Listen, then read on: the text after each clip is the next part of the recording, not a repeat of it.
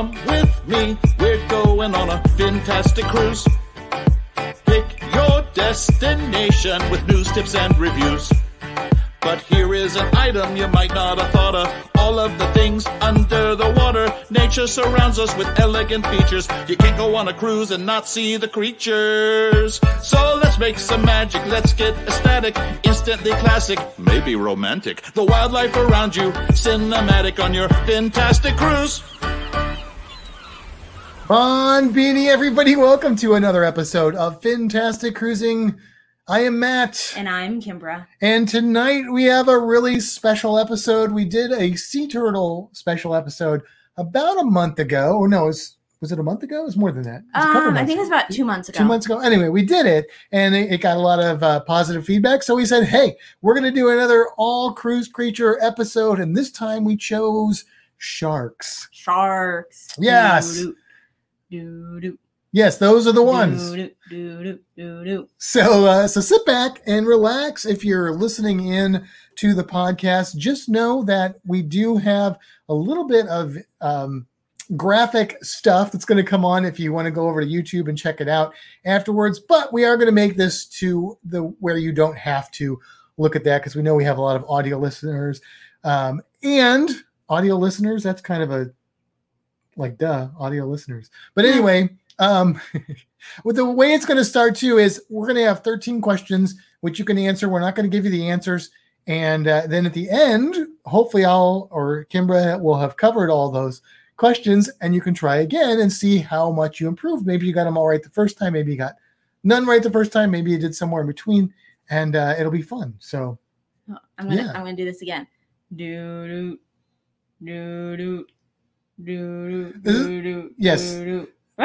do you know what this is It's kimbra a, it's a shark. it's a shark so kimbra is holding up this shark which is a drink vessel from Carnival. So you can get the, you know, the um oh my gosh, it's been so long since we cruise. I can't remember what it's called.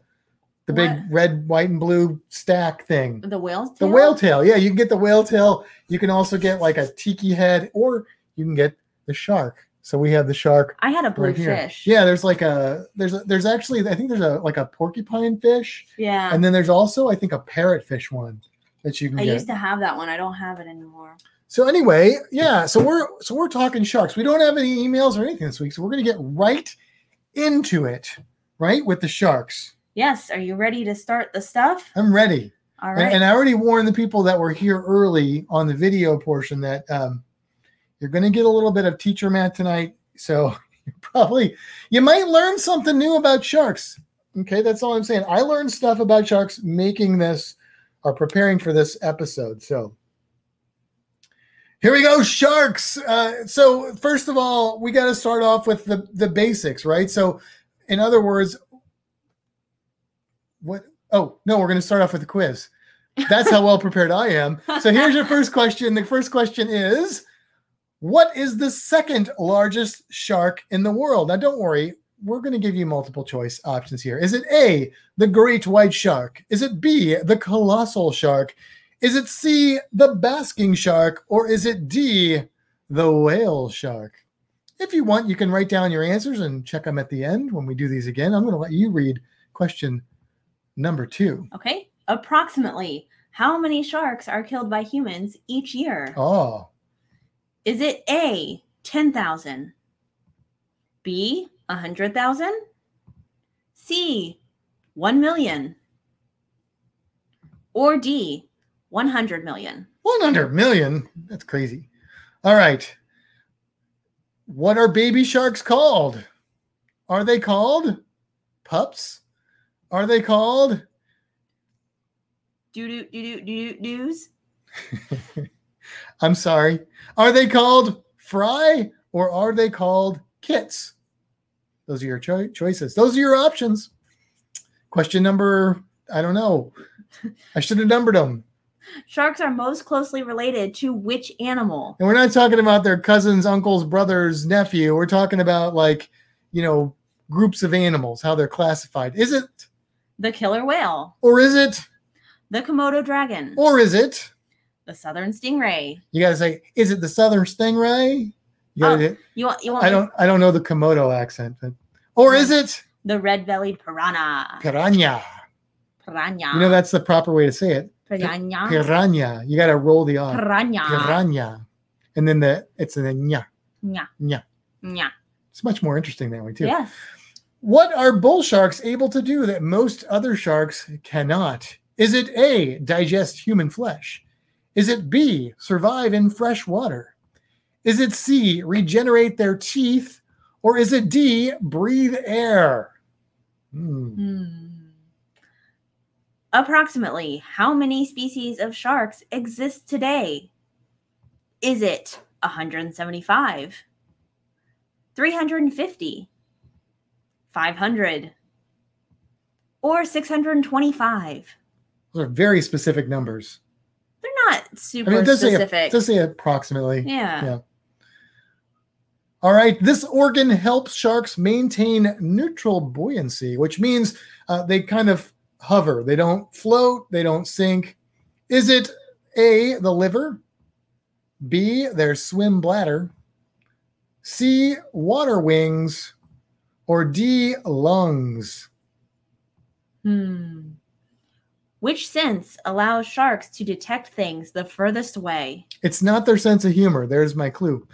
Is it A, Vision, B, taste, C, smell, or D? hearing. What? Hearing. What? Hearing. Sharks use this unique sensory organ to detect electrical fields. Is it A, the lateral line? B, the ampullae of Lorenzini? C, the Botticelli of Medici?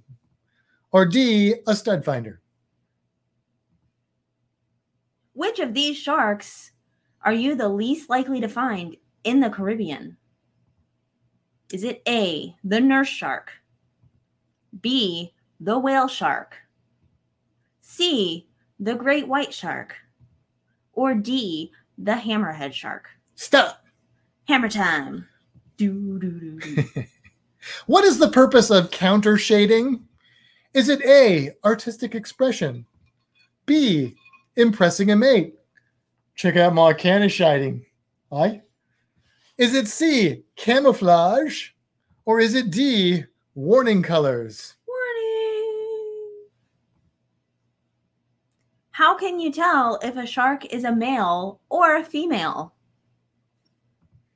Is it A, males have balls? Sorry, mom. B, males have claspers? Oh. C, females have longer eyelashes?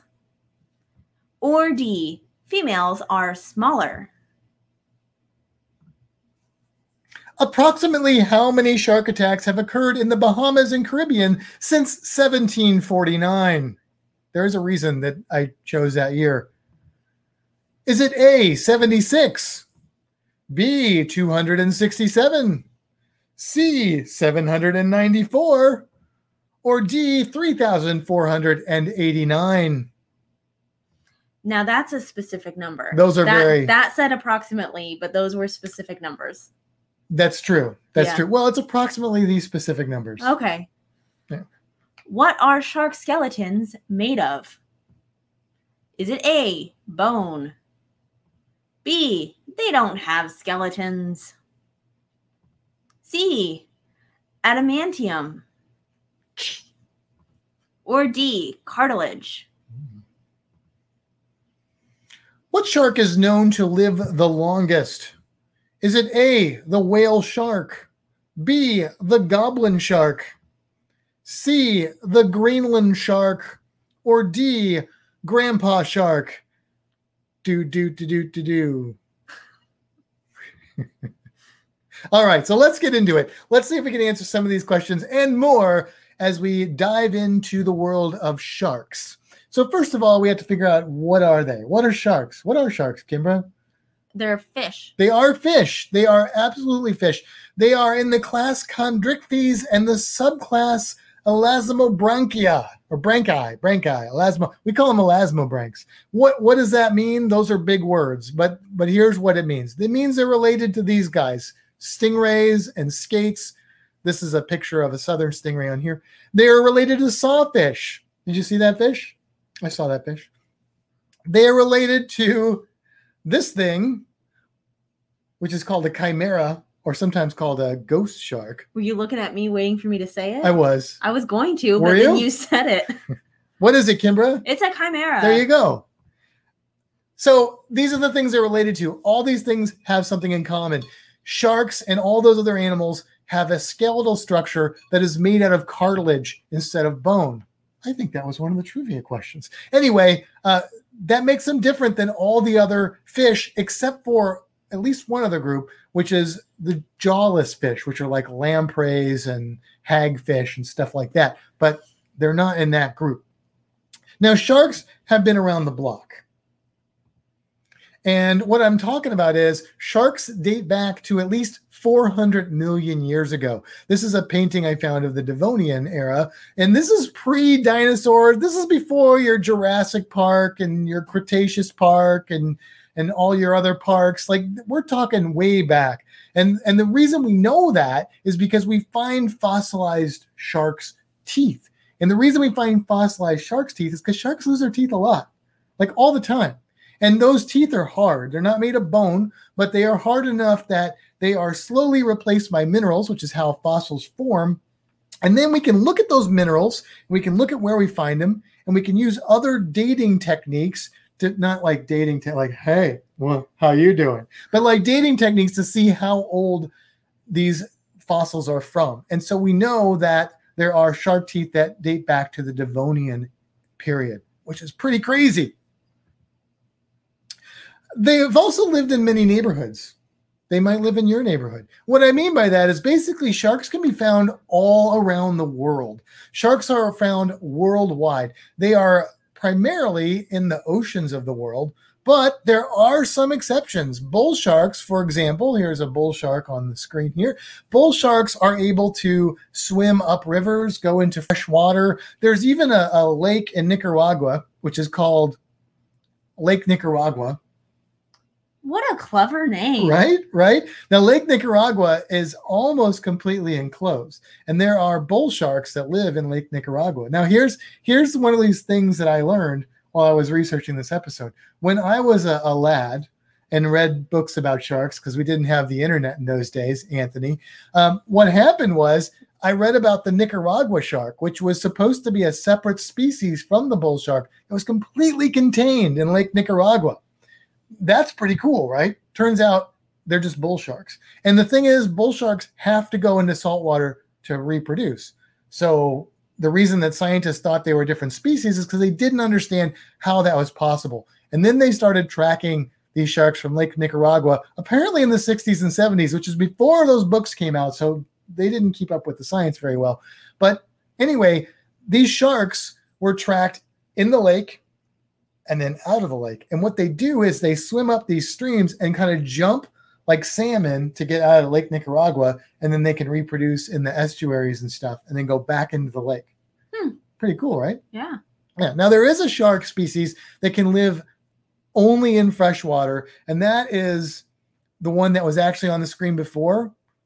Because I got these backwards. I was gonna say I Let- thought let me that go was back. wrong. This is called the, well, they look kind of similar. This is called the Ganges shark. The Ganges shark is in what's in the Ganges River in India. And so they are Wow, these are really clever names. scientists can be very creative sometimes, and other times it's it's it is weird. But the the Ganges shark uh, can be found completely in freshwater habitats. The bull shark, which is what is here, is the one that goes in and out. So if you're listening, none of that matters that I messed up. But if you're watching, I apologize. All right, now how low do they go? All the way. Oh, All, all the way low. Okay, yeah, like that. Yeah, okay. They go deep. They this is not getting better. They go up to 5,000 feet deep. Sharks can live in very, very deep water. Now, not every species does that. Some species live in um, various depths. Some species live in the depths. Some species live in very shallow water, like this cute little lemon shark, which is in a, a very shallow mangrove swamp right here. This is probably a foot and a half, two feet of water that you see the shark in. Now, this is a juvenile, but nurseries for sharks are for certain species like bull sharks, lemon sharks, they will they will raise their babies, which are called pups, by the way. So the song should go puppy shark do do do do do puppy. There's Yeah. a there's a lot of scientific errors in that song. I'm just saying. Anyway, they rely on these sort of shallow habitats. Uh, Tampa Bay is a great breeding ground for bull sharks, for example. So bull sharks like to have their babies in estuaries, which is kind of a, a brackish fresh saltwater mix. You know, every time you talk about Tampa Bay and bull sharks, I think of the time that we got in the water at like what was it like dusk? Yes. Dusk. We we were out on the boat and we we got in the water towards the end of like our day and it was dusk and then after we got out of the water Matt said, "I'm glad we didn't run into any bull sharks. This is the perfect time for them." And I'm like, "Oh, okay." Slightly murky water at dusk um, in in a bull shark area. we spent like a good solid five ten minutes just hanging out in the water nobody decided to mention this to me until we were out You survived. i did but if i didn't my mother would have been very mad at That's you That's true. That's true. All right. So here's the next question How many kinds of sharks or how many species of sharks are there in the world? Do you know the answer to this question? i do do you want me to answer it Sure. Go ahead. 500 It's about 500. And to give you an example of how science progresses, if you had asked this question, say, 10 years ago, the answer probably would have been, for most people, closer to 400.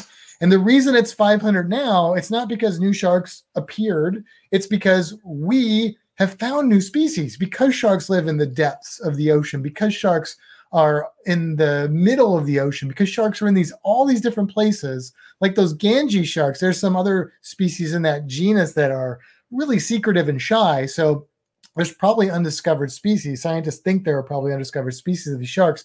Uh, we find new ones. And then the other thing that happens is this happens in, in science with all animals is we're starting to put animals into species groups and other groups based on genetics, not just physical characteristics. And as we do that, we learn things like, oh, those definitely are bull sharks in Lake Nicaragua. And what we thought was one shark species is actually two or three. And what we thought were two, maybe one. So we're still learning. Science is a progression, and we're still learning about sharks, which is one of the reasons why, for anybody young out there watching, uh, ichthyology, studying sharks, is an exciting science to go into because we don't have all the answers. There are going to be changes, and there's going to be new, exciting things that are discovered about sharks.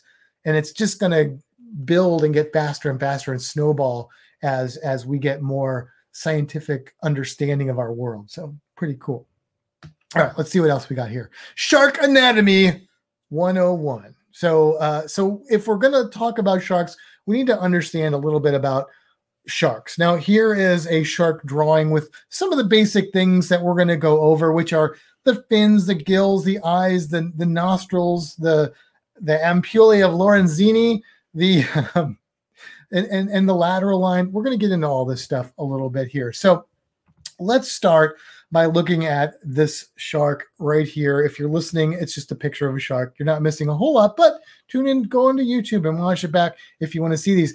This right here that appeared in the shark, this is the largest organ of the shark, and that is the liver. And this liver of the shark, it's three lobes, two bigger ones and one little one, is about depending on the species, it can be up to two thirds the size of the shark. And great whites, which is what this is a drawing of, it's not quite that big, but it's huge. And the reason this liver is so big is because sharks are lacking something that almost all other fish have.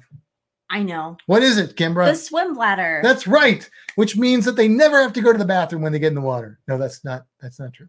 The swim the swim bladder is actually uh, it's a gas filled organ that fish have that allow them to float or sink or most of the time just hover where they need to be. Sharks didn't get one of those, so what do they do? What's the, what's a shark to do? Well, they don't want to have to spend all that time flipping through the water and pushing all that weight around. It's too much energy. So, what they have instead is this very, very oil filled liver. And if you ever dissect a shark, you will find that it is really, really, really, really oily. Well, oil, as I'm sure most of you know, is less dense than water. So it floats on water. You can do a simple fun experiment at home. Take a little bit of vegetable oil or something, or olive oil, any kind of oil, put it into a little cup, put some water in there. They will stay separate, and the water will be on the bottom as it's more dense and sinks, and the oil will float. If you want to make it even more interesting, put some food coloring in there. After you do that, it'll go through the oil and into the water. A little fun science experiment for you. That's fun. Have you done that? I have done that. Yes, it looks cool too, and and you basically have kind of uh, disassembled a lava lamp at the That's same time. gonna In, in- in a sense, in a sense, there's a little more to it than that. But okay, so uh, moving on, the gills. Everybody knows that sharks have gills, but how many gills do sharks have? Oh, I know. Yeah, Five. most of them have five. Except the six gilled sharks. There's six gilled sharks. the There's seven There's gilled seven gilled sharks. I don't know of any with less than five. There could be some. I mean, there's like 500 species. I don't know them all, but most, the majority of sharks have five gills. Now, sharks use their gills to breathe, and uh, sharks have two ways of doing this. One is if you're like a nurse shark or a cat shark, um, you have these little openings on the side of your head called spiracles, and these are basically pumps, and they pump the water into the shark's body and over the gills so the shark's gills can pull oxygen out. And that allows the shark to do something that not all sharks can do. A nurse shark can just sit on the bottom and just chill. Most sharks can't do that, or a lot of sharks can't do that because they would drown. A lot of sharks are what we call obligate ram ventilators, which is just a fancy term that I like to say because it sounds funny. Oh, look at that shark. It's an obligate ram ventilator or ORV. which means it has to keep moving. has to keep moving. Basically, all it means is that they are obligated to ram water into their ventilator, which in other words means they swim, their mouth open, water goes in, goes over the gills, gills get the oxygen out, they're good to go. That's it. That's all it means. We like to use big science words to make us sound smarter. Sometimes there's reasons to use them, sometimes it just makes us sound smarter. I think this is just to make us sound smarter. Oh yeah. All right, moving on. The jaws, teeth, and skeleton of the shark are, uh, well, the jaws and the skeleton are made of cartilage. Now, we have cartilage in our bodies, in our nose, in our ears, in our joints, in our rib cage. There's some cartilage there, but sharks don't have any bone in their bodies. They are bone free, but they do have a skeleton. It's just cartilage based. And that is why sharks have that beautiful motion that I cannot replicate with my hand because I have to have bones and joints here. See, bloop, bloop, bloop, bloop, bloop. If I was a shark, I could just bend it like you know, like Harry Potter when he broke his arm. He didn't break his well, he did break his arm. And then Lockhart took away all of his bones. Oh, right, he didn't have bones, but it, but he made him really flexible and flimsy yes, and he, stuff. he looked a little squishy. Yeah, yeah. So so this is basically a, a general, generally what a shark skeleton looks like if you are watching um the video here. It's pretty interesting. They have a backbone. They are vertebrates. They're in the chordate, chordata phylum, which we won't get into that much taxonomy tonight, but um, but they do have the rib kind of thing, which is really their gills for them. And then they have the jaw, they have this a skull of, of sorts and that sort of thing. All right. We'll edit that out of the audio podcast. Maybe our camera will come back and then who knows. But all right, so moving moving on. Jaws and skeleton. All right. So next up, we've got the skin. Now, shark skin is made out of these things called dermal denticles, which are basically little teeth, as you can see here. They're they're literally made of the same stuff as teeth. They grow like teeth. If you ever touch a shark and you go from the um, the nose to the back, oops, nose to the back, it'll feel smoother because you're you're going on the side that's overlapping, and then if you go the other way, it'll be jagged as you kind of rush up against the teeth that are overlapping there. So another thing that is really cool about sharks is they have something called counter shading. Now, counter shading means that they are here. I can show you with this shark here. They are dark on the top, dark on the top, and light underneath. Now, a lot of animals have counter shading. It's it's a really cool way to camouflage yourself, and I'm going to show you how it works. So, if you look here, the shark on the bottom is looking at the underside, the ventral side of the shark. The shark on the top is looking at the dorsal side of the top of the shark. So it's a down view or an up view. Now, what's going to happen is if we look at the shark as if we were an animal swimming above it or flying above it, as this case may be, you can see that that dorsal view helps this animal to blend in really, really well. However, if you switch that. So, sorry, I'm going to for the people just listening, do you want to describe what that oh. shark looks like besides just saying the top shark? Yeah, thank you. Thank you.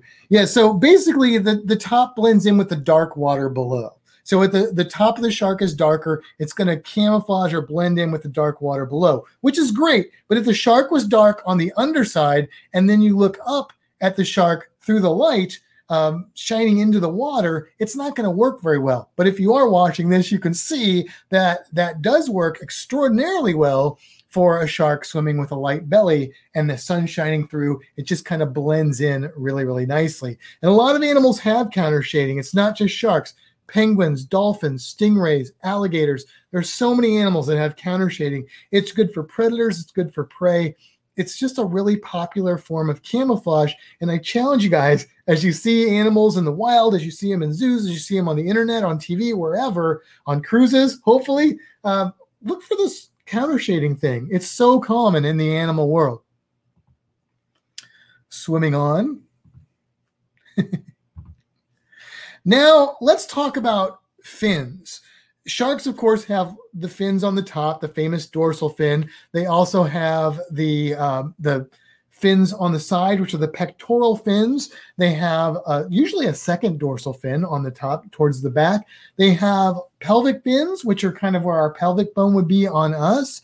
And they also have uh, the caudal fin or the tail fin. Now, what you see on the screen, if you're watching this, is a nurse shark tail. If not, just look one up real quick. And what you'll notice is you can tell a lot about sharks by their caudal fin. The nurse shark has a really long top lobe of its caudal fin, but the bottom lobe is short. And that's important because nurse sharks, remember, live near the bottom. And so if they had a big bottom lobe on their tail, it would be a drag, quite literally a drag, as it drug through the water. Now, they're not the fastest swimmers of the sharks because having that tail shape means that you're not super fast. You just bounce. I know. I, I do that. I too? just well, I just felt like my camera was like looking up at my nose. You know, we so. spent so much time trying to get the camera raised up, and we probably seem to lower our chairs.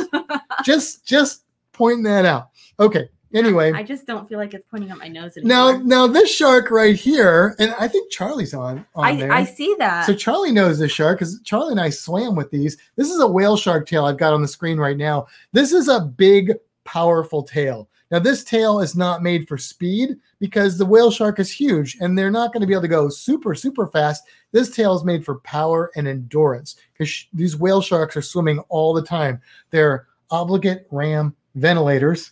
See?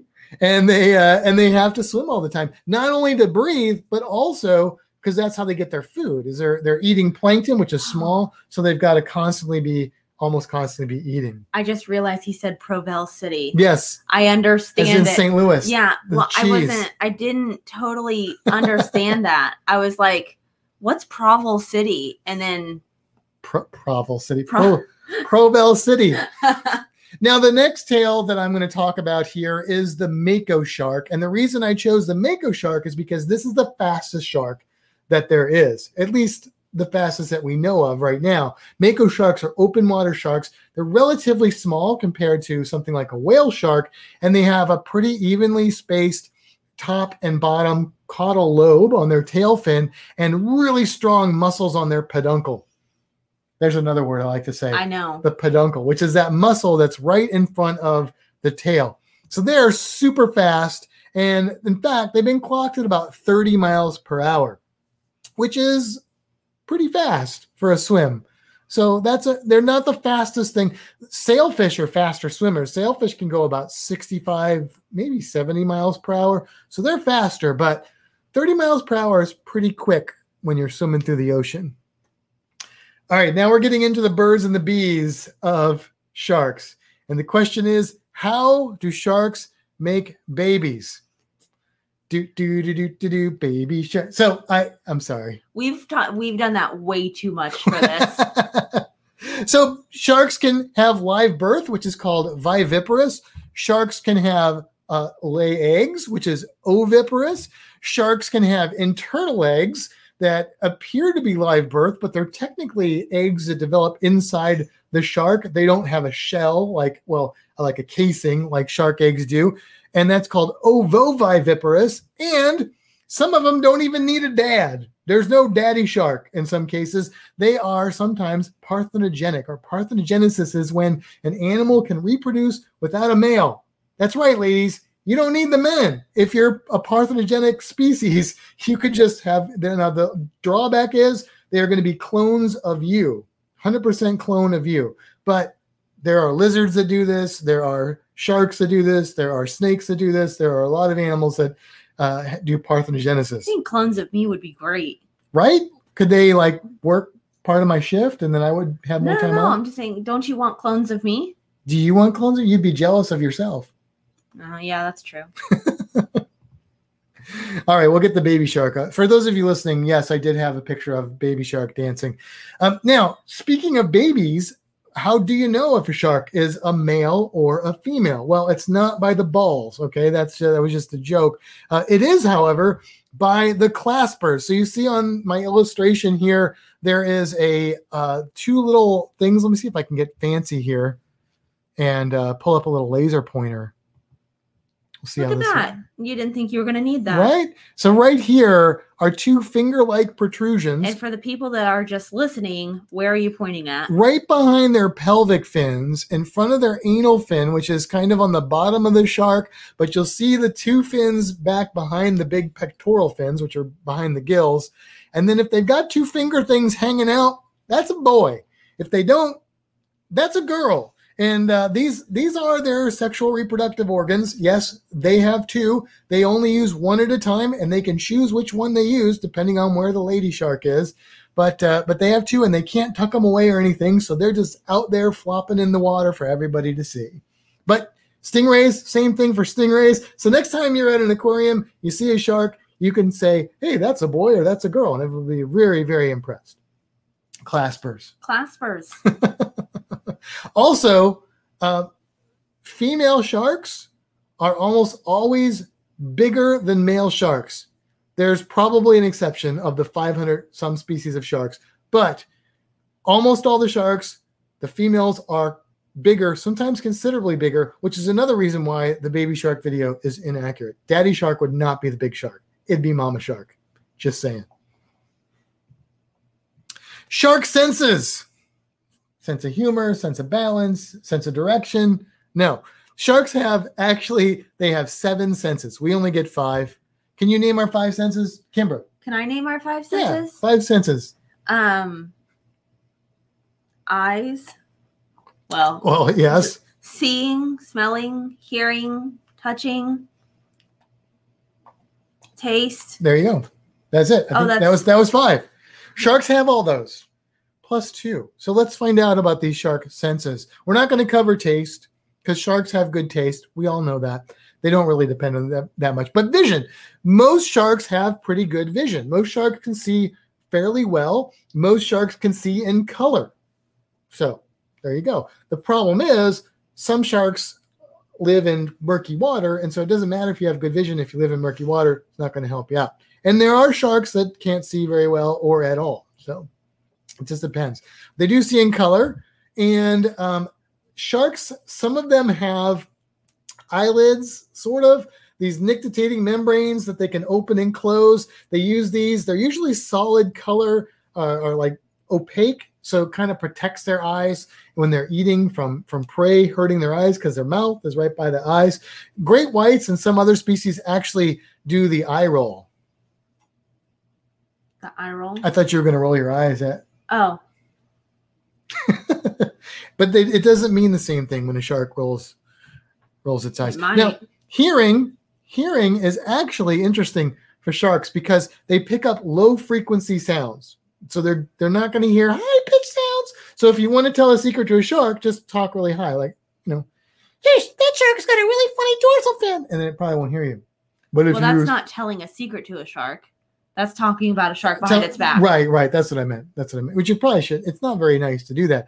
But if you want to, that's that's how you can maybe get away with it. I wouldn't test it out. But here's the thing: low frequency sounds travel really, really well through water, and so uh, sharks can hear things like 800 feet away, which is pretty impressive. It's actually their furthest sense that they have. They can hear farther away. They it's usually the first thing that they detect on like prey or whatever they're detecting. It's usually the sound before they see it, before they smell it, before they taste it, before they feel it, any of that stuff. It's sound. So that's that's different because smell is something that you maybe have heard things about. So the shark's sense of smell is pretty good. They have these we call them nostrils or nares, and usually nares I usually hear it referred to as nares because they don't connect to their breathing. It's just little pits of sensory organs. And scientists used to say sharks had exceptional senses of smell because they have big nares. See, that's something you might want to say behind their back, and that they uh, and that and that they have so many sensory organs in there that they can smell really well. Turns out that science has been done to test this instead of just assuming it, and their sense of smell is about the same as other fish. And that's not to say it's bad, but those whole things about you know an olympic size pool um probably not. More like a teaspoon in a backyard pool. That's about what they can smell. Now that's really good because i couldn't smell a teaspoon full of stuff in a backyard swimming pool but um, but it's not the first thing they use. So we're still jury's still out on that a little bit on how good their sense of smell is. It is very good but maybe not exceptional compared to other fish and then we have the lateral line. Lateral line is this line that runs on the upper portion of the side of the shark, goes from the tail all the way up towards the head. You can kind of see it if you're looking at this drawing. It's that line that runs below the dorsal fin there. But even on real sharks, you can usually see this. And all fish, pretty much, there's probably exceptions, but all fish that I know of have a lateral line. And what they are is little pores. And these pores let water pass through them and they pick up vibrations and pressure changes. And so it tells sharks like um, where other fish are in relation to them. When you see that school of fish and they're suddenly changing direction at the same time, it's because they're using their lateral line. They may be using vision as well, but the lateral line is one of the keys to that. Can you close that Yes, there's a little with window. your finger? Oh, yeah, that's right. That's the iPad. Uh, and then they all it also helps them um, just kind of figure out, you know, like where they're where they're heading in general. It may help them with understanding currents and things like that, so they can help them with navigation. But my favorite sense of the shark is their ampullae of Lorenzini. And the ampullae of Lorenzini are up in the nose of the shark, which, by the way, I don't think we talked about when we said hearing. Sharks do have ears. They do. I, I had to pull Kimbra into the um, aquarium today to look at our sand tiger sharks so she could see the ears. They have little pinholes. They're called pineal pores or something It's like funny. that. but they're- I've spent so much time in that area and I've never noticed Shark ears. shark ears. They're not. They don't stick out. They wouldn't do well with glasses, but they do have ears. Next time you see a shark, look for them. It's easier to see on some species than others. Sand tiger sharks, it's real obvious on them. Anyway, the ampullae of Lorenzini. What are these? They're jelly-filled pores in the nose of the shark, and what they do is they pick up um, electrical fields. This is cool. They can pick up very low frequency electrical fields. Now, why would they want to do that? Because sharks have had satellite and cable for a lot longer than we have. Well, that's good. So they can watch all the shows that they really like. Yeah, and they can see how wrong Discovery Channel tends to be with their documentaries. No, They love Shark Week though. yeah, they do. Uh, anyway, actually, here's what these electrical fields do. Whenever a muscle moves, whether it's a heartbeat or a fin or a finger, uh, it puts off a small electrical field. And sharks can detect this. So think about a big hammerhead shark. They've got ampullae of Lorenzini all through the hammer. So they are looking for flounders or looking for stingrays. They can't see them, they can't smell them. They can find them by their heart beating under the sand, and then they can have lunch. But they also do more. And this is a newer thing that we're figuring out with sea turtles as well as sharks. With sharks use the ampullae of Lorenzini, we think, to detect the Earth's geomagnetic fields. And this is cool because uh, the geomagnetic fields are one of the things that control things like currents and stuff like that in the ocean. So th- when you hear about great white sharks migrating and you're like, they don't have a map, everything looks the same. How do they know where they're going? This is probably how they know where they're going is by using the they basically they're they're swimming GPS systems, which is awesome. That's cool. Sea turtles have magnetite mineral in their head. So they, they're like swimming magnets. So crazy, Huh. right? All right. Now, sharks of the Caribbean and the Bahamas, or Caribbean and the Bahamas. What are you likely to see? Here's what you're likely to see nurse sharks. I see more nurse sharks than any other sharks I've seen in the Bahamas. However, some of the research I did says that they're not the most common sharks seen in the Bahamas. That's going to be the next one. This picture, by the way, is one that I took of a nurse shark in Grand Turk. Pretty cool. Can't see the ears because it's head on, but you can see all the little speckles, which is really cool about that. This is a Caribbean reef shark, and this is, according to some articles that I found, the most common shark to see in the Caribbean. Now, we have seen them in the Keys, Yes. but I've seen nurse sharks several times. I've only seen one Caribbean reef shark. So I don't know. Maybe I'm just unlucky that way. Yeah. I mean, in our Keys trip, what we saw, well, we saw one, maybe two, and then actually on another dive, I saw one in the distance. Oh, the Car- Caribbean reef sharks? Yeah. Yeah, And then we saw two nurse sharks on those dives. that's true. So we So- did, we maybe saw more yeah. Caribbean reef sharks. Yeah. I, I love these sharks. They're one of my favorite sharks. I love the eyes on these sharks. If you're not watching the video, look up a picture of these sharks to see the beautiful, like, they're just kind of glass looking eyes, just really pretty eyes. Some sharks, by the way, have pupils like a cat, and some have more open, round pupils. Some of them have that uh, reflective cells in the back. Depends on when they're more active. A lot of sharks are active at night, but there are some that are diurnal or active during the day. Now, here's another shark that you're fairly likely to run into in the Caribbean, not as nearly as likely as the other two, but this is the great hammerhead shark. And this photograph is from Bimini. And we were very disappointed to find out that when we are scheduled to go to Bimini on Virgin, it's before they offer hammerhead shark dives. So we're one have day before. one flipping One day. day. So that means we're going to have to take a trip to Bimini so we can do this because we both, this is high on our bucket list. Charlie, come with us. Go to Bimini. and we'll- Yes. We'll, do a shark dive with uh, hammerhead sharks. Super cool. Super cool. So it's possible you could see one of those. Um, and lemon sharks, which also is a very common shark in Bimini. And also if you if you do like shark dives here in Florida off of Jupiter on the East Coast, lemon sharks are one of the common sharks that people tend to see. There are also they also see tiger sharks and bull sharks and and silky sharks and things like that. But lemon sharks are one of the most common ones that people run into. This is a picture of a lemon shark if you're watching right there. And then of course, um, if you are in the Tampa Bay area, this is a shark I see in the Tampa Bay area, which is a bonnethead shark. Looks like a hammerhead, but they max out at usually about four feet. They can get bigger, but four feet is an average size. Um, and they're related to hammerheads. I see them in grass flats and stuff around here. Uh, not super common, but I've seen them probably 10, 12 times in the Tampa Bay area. And it's possible you could see these if you're in a grass flat area in the Caribbean or Bahamas. I think they should call them shovel heads. Shovelhead sharks. I think they look more like There- shovels. There might be a species called the shovelhead. I don't know. They're Yeah. shovelhead lobsters, but yeah, bonnethead is probably not as good. People see these at the aquarium all the time. This is not. I did not take this photograph, but um, and they think that they're baby hammerheads. all the time. They're not. They're not baby hammerheads. uh, this is a black tip shark, not to be confused with a black tip reef shark, which is not anywhere near the Caribbean. They're only in like the Pacific and stuff. Black tip sharks are. Um, this one is gravid. This is a gravid female, but they're super fast sharks, they do this weird behavior where they jump out of the water spinning. There's also a spinner shark that does this, and they do that to go through a school and like catch fish on the way up. But they, of course, have the black tip on their dorsal fin and some of their other fins.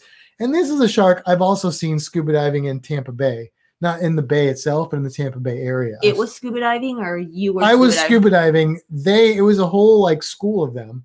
They were up at the surface. I was with kids, right? We were doing a scuba class, and I was helping out. And the the dive instructor, he was like, he called me over. We were up at the surface, and he was like, uh, he was like, "Hey, Matt, don't say anything because I don't want the kids to freak out.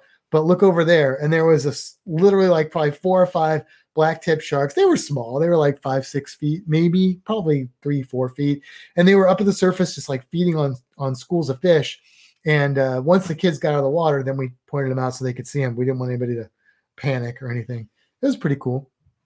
So you might see those if you come to Tampa Bay in the wintertime when it's not a global pandemic and the manatee viewing center is open. There's a good chance that you will see spinner sharks and black tip sharks jumping up at the manatee viewing center, and that's free. So really cool resource there. Uh, this is a bull shark, and you are not that likely to see one of these in the Caribbean, but they are there unless you go someplace looking for bull sharks.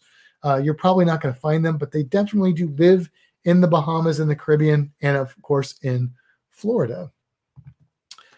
Tiger sharks are also fairly common, but you're not likely to see them unless you're really going on a, a dive that's targeted to find them. They're not commonly seen by divers, but they are there. If you're on a shark dive, then your odds go up quite a bit. These, I think, are beautiful sharks. I love tiger sharks. Not to be confused with the sand tigers we have at the aquarium. which look completely different. Totally different shark. Totally different shark right here. So, yeah. And one that you probably will never see in the Caribbean or Bahamas because they don't stay there all the time and they're not, they're there, but they're not very commonly there, are great whites. And the reason they're not commonly there is these sharks don't like warm water. They like cold water. That's why they're up around the northeast of uh, North America. They're over in the west coast in the Pacific where it's cold. They're in parts of Australia where it's cold, like southern Australia and western Australia. They don't the South Africa, which is cold, like they like they need big things to eat and they like cold water. So they do travel a long distance and they are sometimes found off the coast of Florida and throughout the Caribbean, but they're usually just passing through. Is the that's the theory, at least. All right. Now, speaking of sharks, uh, I didn't want to focus tonight on shark attacks, but I did want to address this shark attacks in the Caribbean and the Bahamas. So, if you're cruising in the Caribbean and the Bahamas and you're worried about sharks, I'm hoping this is going to ease your concerns. If you're interested in shark attacks, the Florida Museum, which is University of Florida, does this website has the International Shark Attack File. This is a, a screen capture of their website. Just look up Shark Attack File, University of Florida Shark Attacks. It'll come up. And they have statistics on shark attacks. You can look at really cool interactive maps and all kinds of things. I brought up the data for the Bahamas, and this is data that's been collected since 1749. Remember that question in the beginning? So uh, you can count these up if you want, but these are the total number of unprovoked attacks. And it does specify unprovoked. It doesn't count if somebody's like messing with a shark and gets bitten. That's on that's on them, right? These are unprovoked attacks uh, since 1749. If you count all these up, there are 76 attacks since 1749. You don't really have to worry about shark attacks in the book. I know it's happened. We've had a few in the last couple years, but those are very, very, very rare. And uh, and fatalities, from what I could find, it's hard. It was harder to find this data, but from what I could find, there's been 15 fatalities in the Caribbean and Bahamas since 1900. 15.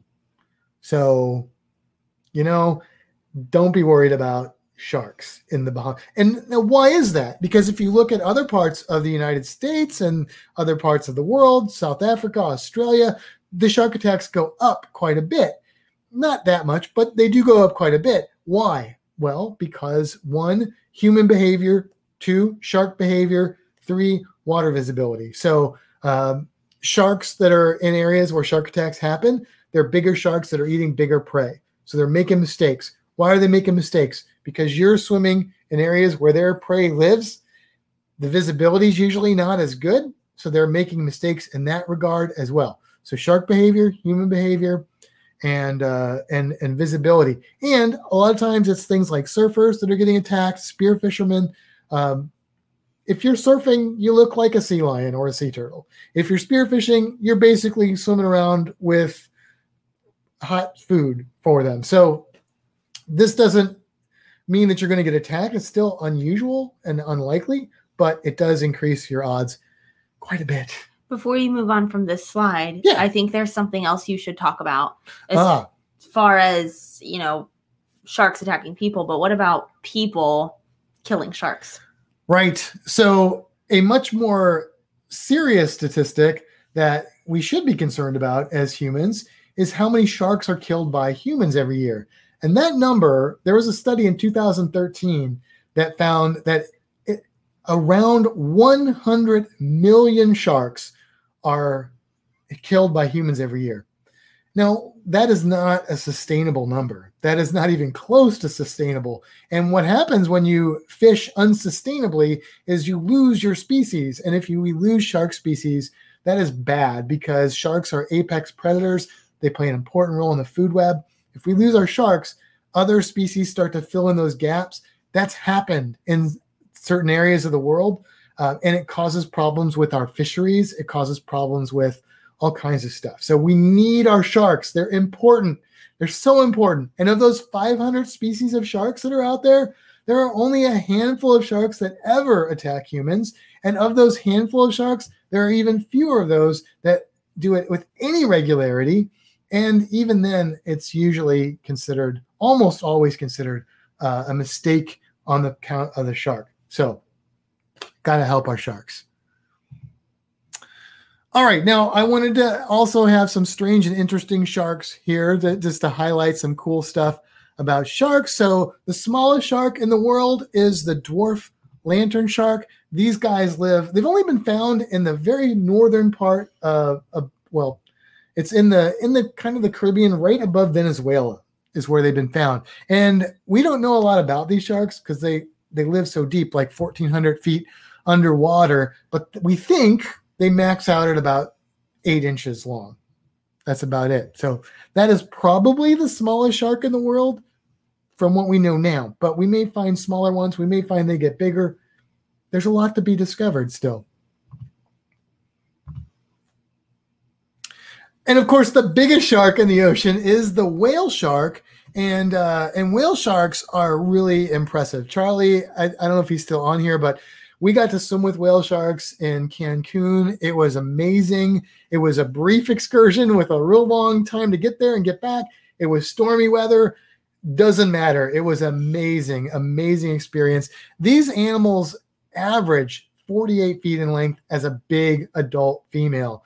And the record is probably around 62 feet, but that's an outlier. They're normally in that 40 foot range. I think the ones that Charlie and I saw were uh, probably the biggest one was closer to 20 25 feet. I don't know. Charlie's in the chat still i think.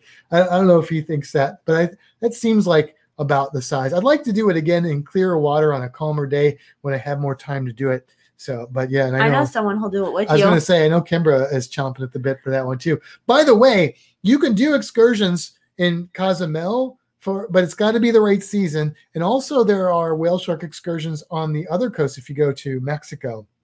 And there's probably ones in other parts of the world that I am not as familiar with. Next up, you can't do a shark episode without talking about this thing, right? The megalodon. Megalodon. Megalodon. How big are they? Were they? Because were they? Let's say were they for right now. would say were they? Yeah. So um, I had to, I stole this image from the Encyclopedia Britannica, and I had to manipulate it a little bit because there's a lot of controversy about how big Megalodon got. The reality is, all we really have are teeth, so we can just do mathematical estimations on proportions and stuff to figure out how big they are. And most current science says that they probably got up to 50 feet long, which is what this image is a 50 foot long megalodon. The, the other little shark is a modern day great white in comparison. That's a big shark. This is like whale shark sized shark, right? There are people out there that think they got 60, 70 feet. I tend to I tend to err on the side of more conservative when it comes to scientific information until I am shown differently because I know people like to exaggerate. And uh, it's interesting and cool to think that there was a 70 foot megalodon, but it also is probably not that likely based on um, the most recent calculations made with the biggest megalodon teeth. 50 feet's big enough. We don't have to make them bigger than that. So, are they still around? This is one of my pet peeves because there was that stupid fake documentary and then the movies came out Mhm. and they they're trying to sell you that megalodon's still alive. The documentary even says it's a fake documentary. Like it admits that in the end, it's it was all a trick, in, intentional trick, but people believe it. So no, megalodons, they're not around anymore. I t- I'm telling you, they're not. Can I say with 100% certainty? No, that's if I did, that wouldn't be a scientific answer. But I can tell you that I am as certain that they're not around as I am that T Rexes aren't around. Why am I so sure? How do I know they're not living in some weird layer in the depths of the ocean? One, because that doesn't really exist like in the movie, but two, because of the type of shark this was, the type of teeth they had. We know that Megalodon ate big things, which means they were similar to our great whites. And there's nothing around today to sustain them. They're not feeding off whale populations. We would see evidence of these animals today. We see so much evidence of them from the past. We would still see evidence from them of them if they were around today. And by the way, Florida is one of the best places to find megalodon fossils.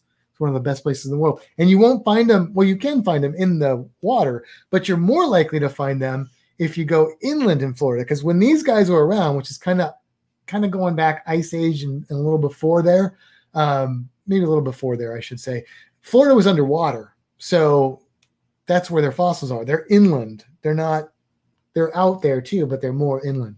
Peace River is a good spot if you're interested in that. And then finally, the Greenland shark. What a strange shark this is. You maybe have heard me talk about this before. We did it as a cruise creature. We did. So if you heard that episode, some of this is going to be redundant. But if you're looking at this picture, uh, that string that looks like it's sticking out of this animal's eye, and if you're not, you can just just Google Greenland shark. You'll find this image. There's not that many pictures of Greenland sharks because they're they're not studied. They're studied pretty well, but they're they're just not as uh, commonly filmed and photographed. But that is basically a parasite that is in the eye of this animal. It's a, it's a copepod, and they they find these in almost every one of these, and they eat the eye out of these sharks. So these sharks are blind. So this is a shark that doesn't have good vision, and it doesn't matter because copepods eat their eyes. And you may think that's terrible, but these sharks live in an area uh, near Greenland and basically north area area of the of the world where the visibility where they live is, is not very good. We think they're mostly scavengers. They get up to about 16 feet. But here's the crazy on these sharks. Of the 500 species of sharks, some of them live very short lifespans, some of them live very long lifespans. It is estimated that the Greenland shark gets between 272 and 500 years of age. How do we know that? There's two two things that we've done scientifically to try and figure this out. One, first thing is um, studies have been done uh, going way back into the early 1900s, where there was actually a scientist that was tagging these sharks and trying to hope that they got recaught so he could see how how much they grew and figure out well if they grew this much in this many years and we know they get this big how long does it take them they grow really really slow like we're talking centimeters or less a year. Then there's been more recent studies as well. And two, uh, we have taken a bunch of these sharks that were found as bycatch or well, I think they're all bycatch because they didn't they didn't go out and kill these sharks for this, but they had to have dead sharks to do it. They take the lens of the eye. Now, the thing about the lens of an eye is that it's it forms when the animal is still kind of in an embryonic state, and it it never really gets replaced by cells. You know, like our skin's getting replaced all the time and stuff. It doesn't do that. So they can actually radiocarbon date the lens to try and figure out how old it is. Now, radiocarbon dating is not an exact science, it gives you a range. And actually, right now, that science is being reevaluated a little bit to, and it may not be the range that we think it is, but it's probably pretty close. The range that it currently gives us is 272 to about 500 years of age for a bunch of these sharks that have been captured that are on the larger end. That's crazy. Yes. That's a really that makes it the longest living vertebrate that we know of. Longer than tortoises, longer than everything. So even if it's on the on the more conservative side of that, the 272, let's say that the science is a little off, and even if it was 200 years old, that's still pushing maximum age. So that's pretty crazy. Pretty cool.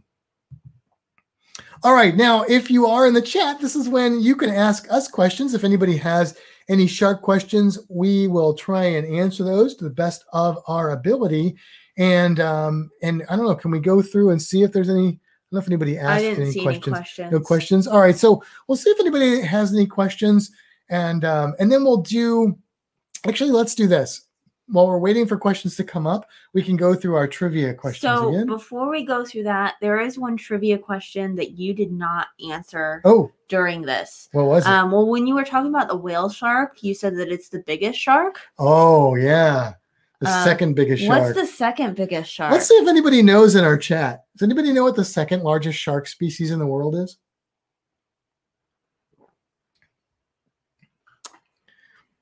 Nothing yet. Well, I mean, there's a delay. So That's we we true. talking to this. It's a delay, and then it comes back. We'll see if um, we'll see if anybody if anybody can come up with the answer. Second largest shark. And if you're listening out there and you're and you're banging on the your radio, or Shout at us. Yeah, We won't hear Uh, you, but do it.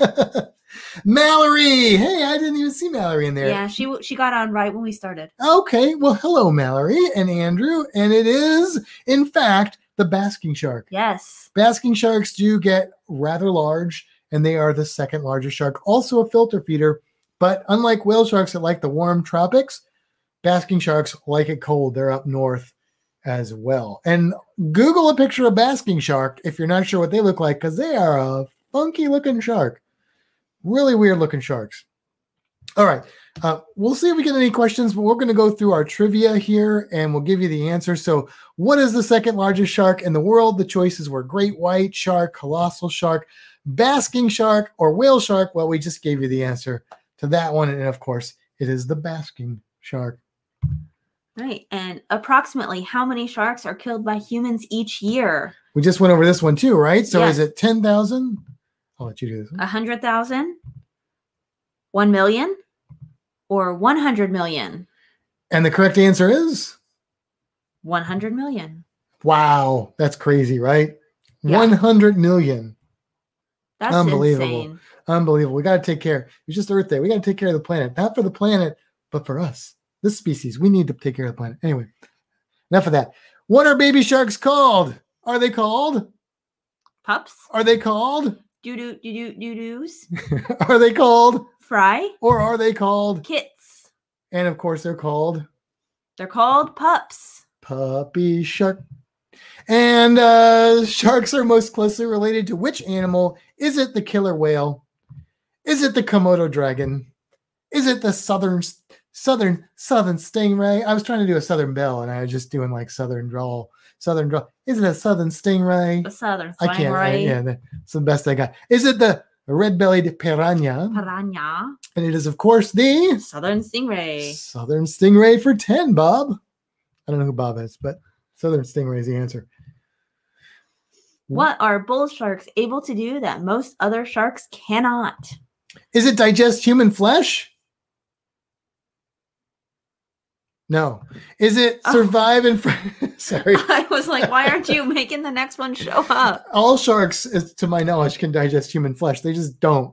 Uh, is it survive in fresh water? Is it regenerate their teeth? Is it breathe air? It is survive in fresh water. There you go. There you go. Uh, now, believe it or not, some sharks, like our sand tiger sharks, will gulp air to help with buoyancy. But um, yeah, crazy. Approximately how many species of sharks exist in the world today, Kimbra? Is it 175, is it 350, is it 500, is it 625. 500? I would name 500 sharks and okay. Um the organ that helps sharks maintain neutral buoyancy is the liver, swim bladder, water wings, or lungs. And it is Liver let die. Okay, I'll stop. which sense allows sharks to detect things the furthest away? Is it their sense of direction? No. Is it vision? Taste? Smell? Or hearing? What was that? Huh? Hearing. What? What? Hearing. And the answer is It's it's hearing. ah, That's the one that that uh, may throw you off a little bit there. Sharks use this unique sensory organ to detect electrical fields. Siri was gonna start talking. Is it the lateral line? Oh, we spelled that wrong. There's not supposed to be an L there. Is it the ampullae of Lorenzini? Disregard the L. What? It's ampullae of Lorenzini, lampullae of Lorenzini. lampullae of Lorenzini is what you turn a light on with or something. Is it the Botticelli of Medici? For those for my Renaissance fans out there, I love Botticelli, and of course, anyway. Uh, and or is it the stud finder? I can't believe we didn't catch that. It's the ampullae of Lorenzini. Unless you turn on the lights. I, I wonder if we messed it up in the first one. we too. did because it was a copy. Great. Great. All right. Which of these sharks are you least likely to find in the Caribbean? The nurse shark, the whale shark, the great white shark, or the hammerhead shark? Kimber, which one is it? It's the great white shark. That's great and correct. And then what is the purpose of counter shading? Is it artistic expression, impressing a mate, camouflage, or warning colors? And the answer is Camouflage. camouflage. That must be a French word. Camouflage. How can you tell if a shark is a male or a female?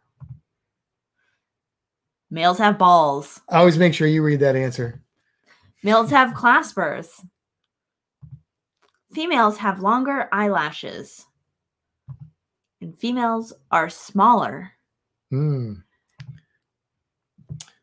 It's the claspers. It's the claspers. It Takes two, baby. Me and you. Clasper one, clasper two. oh my goodness. Oh, go ahead and read this one. Approximately how many shark attacks have occurred in the Bahamas and Caribbean since 1749? Is it 76? 267? 794? Or 3,489? And that would be 76. A measly 76. what we didn't tell you is before 1749, there were thousands of shark attacks. no, no there weren't. they just weren't recorded. what are shark skeletons made of? Bone. They don't have skeletons. Adamantium or cartilage. It's cartilage. That's everybody knows that, right? I don't know. Does everybody know that? Does everybody know? I think everybody They, knows they don't. They do now. What shark is known to live the longest? It is known. It is little Game of little Game of Thrones going on mm-hmm. there. It is known. Is it the whale shark, the goblin shark, the Greenland shark, or the grandpa shark? Do, do, do, do, do. It's of course that ancient Greenland shark. Oh, and that's the end of the PowerPoint. Let's see. Oh. I'm going to bring that out. Bloop. Okay. So yeah, so that's. I don't think we got any questions. We get any? Oh, we got one. we one. did. So so this is what I'm thinking. Since we are over our hour, let's go ahead and roll the credits, and then at the end We can take questions. we can do the answer the questions. That How's that sound? That sounds great. Okay. So on that note, it's time to head for the horizon, and until next time, seize the day. Have a fantastic week, everybody.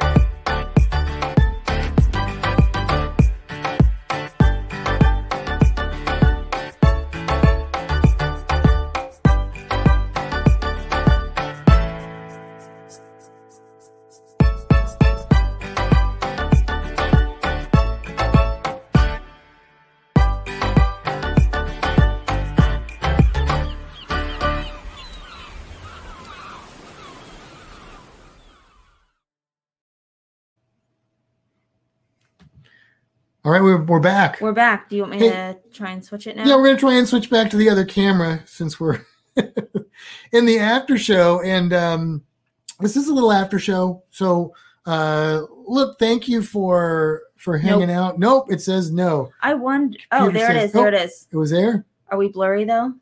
We shouldn't be. That should have stayed the same. Here, I'll take this one out. I got you. Oh, you got it. No, Look at that. We're blurry. Are we? Here, let me just make a quick fine tune adjustment here. How about that? We look great. well, you look great. Oh, thanks. Okay, so we got We, We got, got- shark questions. we got two questions. You've got questions. We've got answers. So the first one is from Mike, or the whole family. the, Lovies. the Lovelaces. yes. Um, says tell us more about nurse sharks. Ah. Uh, well, they're not called nursing sharks. That's another thing I hear all the time. Oh, that drives me crazy. right? Doesn't it? It's like it's like gardener snake. There's no such thing as a gardener snake. There's a garter snake. Anyway nurse sharks are they're really cool sharks. They if you read books that tell you how big they get some of them will say they get like 20 feet long but that's not rea- reality. Nurse sharks usually average about six to eight feet and occasionally you might get a like a 10 footer or something like that. Maybe a 12 foot record setter. There's some weird records that are probably not accurate that messes up a lot of information when you're looking up stuff on nurse sharks but they are they got they're in the cat shark group and they got the name nurse shark. Well there's we don't really know for sure why. There there are a couple uh theories about it if i can remember off the top of my head. One of them is because they will they will go up to like little openings in the coral and they'll like suck out lobsters and stuff like like a, they're nursing uh, but another one has to do with the um, oh, like an old language for the word nurse Yeah. which we- means cat shark we actually did nurse shark as one of our cruise creatures. we did we did uh, i think nurse sharks are really cool because they if you look at them up close they do have this like speckled spotted look to them and they just have they have really beautiful like skin texture and stuff it's really impressive looking sharks and uh, here's an interesting statistic about nurse sharks if you were looking at shark attacks from those that were provoked nurse sharks are probably the most common sharks to oh wow ian just gave us 20 bucks Oh wow. Thank you so much, Ian. Um, nurse sharks are probably responsible for more bites than any other shark species, at least in the United States and Florida, like the Caribbean, Bahamas, because people think they're harmless and they mess with them and they grab them and they get bitten, which you know what? You deserve it. But uh, but if you don't bother a nurse shark, then they're not going to bother you at all. They're really um, not a dangerous shark at all, but really cool sharks. Cool. And then um, we've got one more question that popped up. Okay. And it is from Dan. I'll let you read that one. It says Ben Le- Lecomte, Lecomte? who swam across the Atlantic Ocean, had his accompanying boat emit electromagnetic fields to ward off sharks. Why would that work? So, Dan, that's a great question. I'm glad you brought this up. So, um, sharks pick up low level electrical fields. So that means that's like imagine imagine a person who has a really good sense of hearing. Okay, so that sense really good sense of hearing is great if somebody's whispering, if you're listening for faint noises in the background. If somebody comes and starts blaring sound at you, that sensitive sense of hearing is going to be a real negative. And so for sharks, if you project like high electrical fields, Oh It's- wow. it's going to it's going to push oh thank you mike. Um, it's going to push away and i should say the lovelace family not just mike. Yes. uh, it's going to push away the sharks. It's going to kind of they're going to they're going to go away from it. It's like when i hear the loud stereo in the parking lot. I'm not going towards that noise unless it's playing my music which it's probably not i'm going to go the other way. So it's the same kind of thing. Uh, another interesting thing since you asked that question when you watch a lot of the documentaries especially the older documentaries on sharks and they would lure them up to the boat and uh and the cages and stuff and you used to always see the great white sharks like biting the ladder and biting the cage. Well it's not that those sharks are super aggressive and they're trying to bite the boat and the diver we think what's happening is those sharks are getting close to the metal and metal has an electrical field.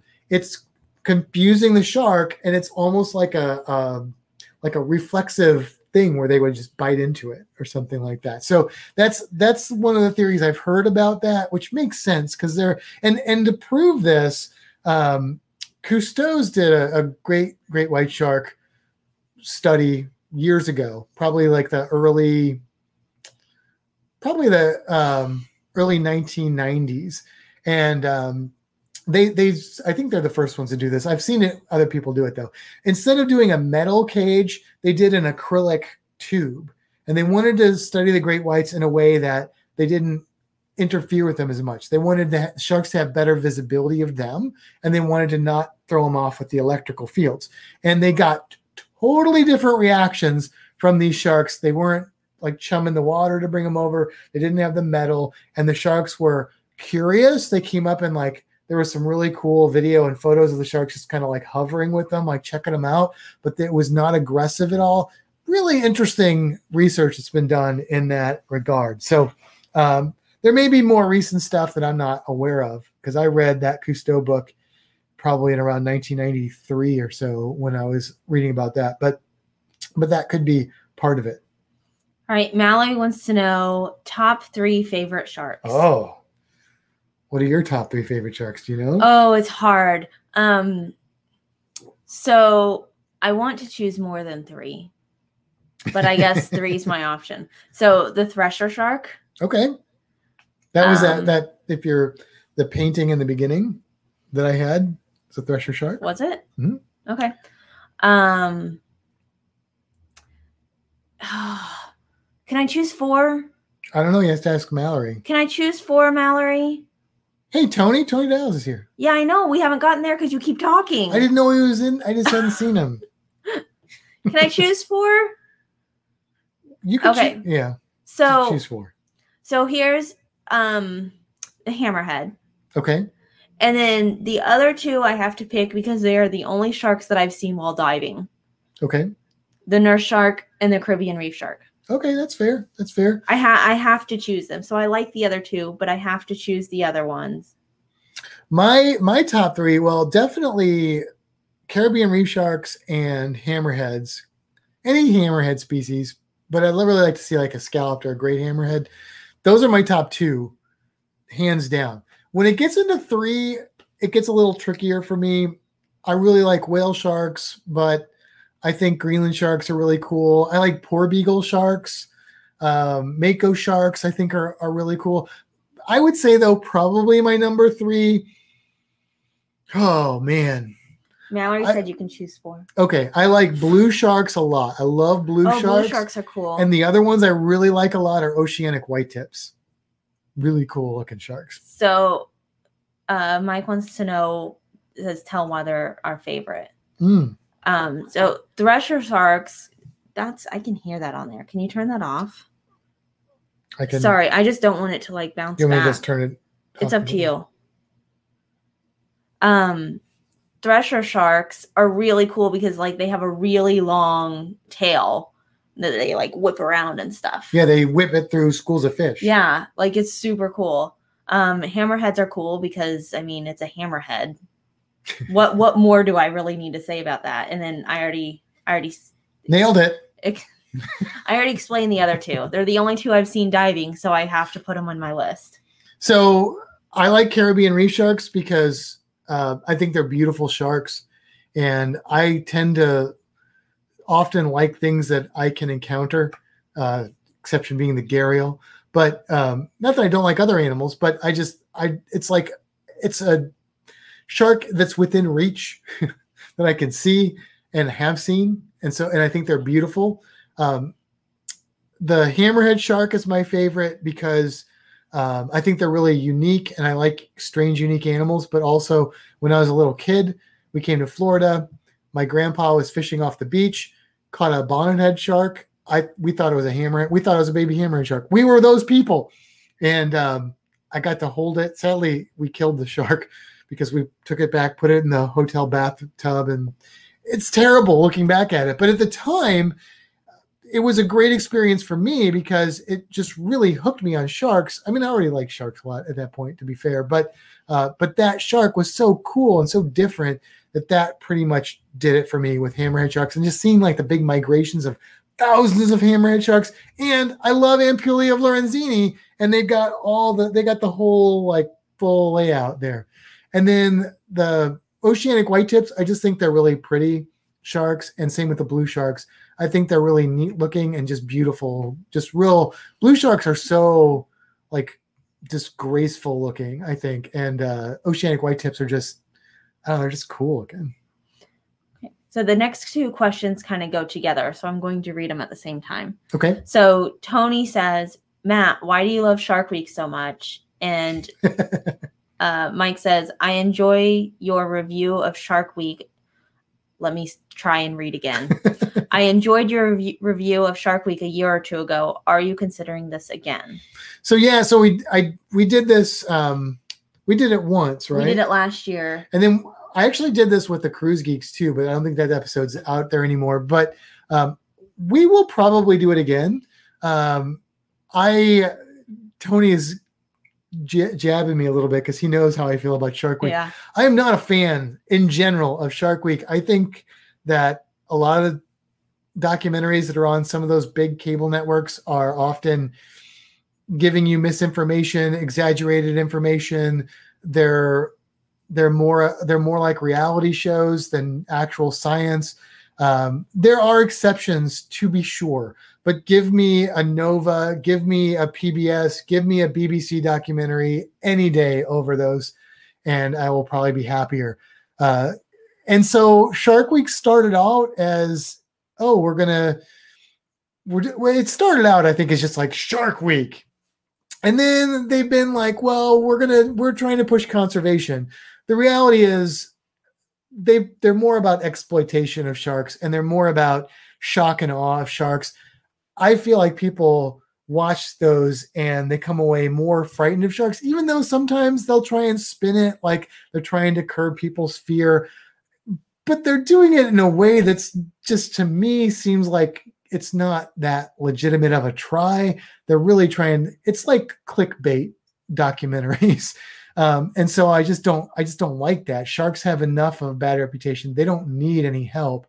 Um, bring them in with the clickbait, fine, but then get them there and tell them, really teach them about sharks. There are occasionally documentaries in Shark Week that have good information and good conservation about sharks. What they don't do is they don't tell you what you can do to make a difference. They don't tell you why you should care about sharks so much. They don't do a very good job of it. I won't say they don't do any of that. They could do a much, much better job of that. And we didn't focus on any of that in this episode. I didn't want it to be um I didn't want it to be a big conservation episode, but I do think that is is shark conservation is super important. So uh, I just didn't want to harp on it. I don't like to preach that stuff. My philosophy is make people interested in animals like sharks and crocodiles and snakes because they're cool and interesting. And then they'll have that love and passion, and the conservation will just come naturally. That's the way I see that stuff because that's the path that I took. I read the books when I was a kid called Dangerous Sea Creatures and Deadly Sea Animals. And, and I read these books over and over and over again. And it was about sharks and piranhas and barracuda and all these things. And as I got older, I started really understanding the science. Most of the stuff in those books was garbage. It was exaggeration, it was lies, it was nonsense. But that is what hooked me as a kid. But what kept me hooked and maybe made me more interested is learning the actual, real, interesting stuff about sharks. And I find that much more fascinating now than, you know, a shark eating a person or something like that. That's just kind of stupid. But, um, but you know, I, I also have a sense of humor, so I can joke around like with that stuff too. So anyway, Well, um, Stacy says, "Do sharks avoid dolphins? If so, why?" Um, so there's a lot of media about sharks and dolphins and dolphins protecting people from sharks and stuff. And I think there are actual cases where that is a thing that's that has happened, but I don't think it's the normal thing that happens. Anybody that works with dolphins will tell you that dolphins are not necessarily the nicest animals in the world. And usually if they are being nice to you, it's because they they find you as maybe viable to be their next mate and uh, and they don't care if you're consenting or not. But uh, but sharks and dolphins, I mean, dolphins usually are going to be more formidable to the shark than the sharks are. They're smarter and they're able to get away from sharks. They're able to kill sharks. Um, so typically, sharks are not going to mess with dolphins. They're not normally a prey item for sharks. There are exceptions if there's an injured dolphin or something like that. Uh, interestingly, orcas, which are technically dolphins, are eating great whites now. So, and that's just due to population dynamics and stuff. We think, but, um, but yeah, so so they're going to avoid orcas because orcas will straight up eat great whites. So that's kind of an interesting thing that's been happening more frequently in the last, I don't know, decade or so. Some interesting interesting research going on on that. Cool. That's it for our questions. Okay. Well, let's go ahead and and wrap up the um, the audio portion of this podcast. Thank you guys for tuning into the podcast. We'll say goodnight.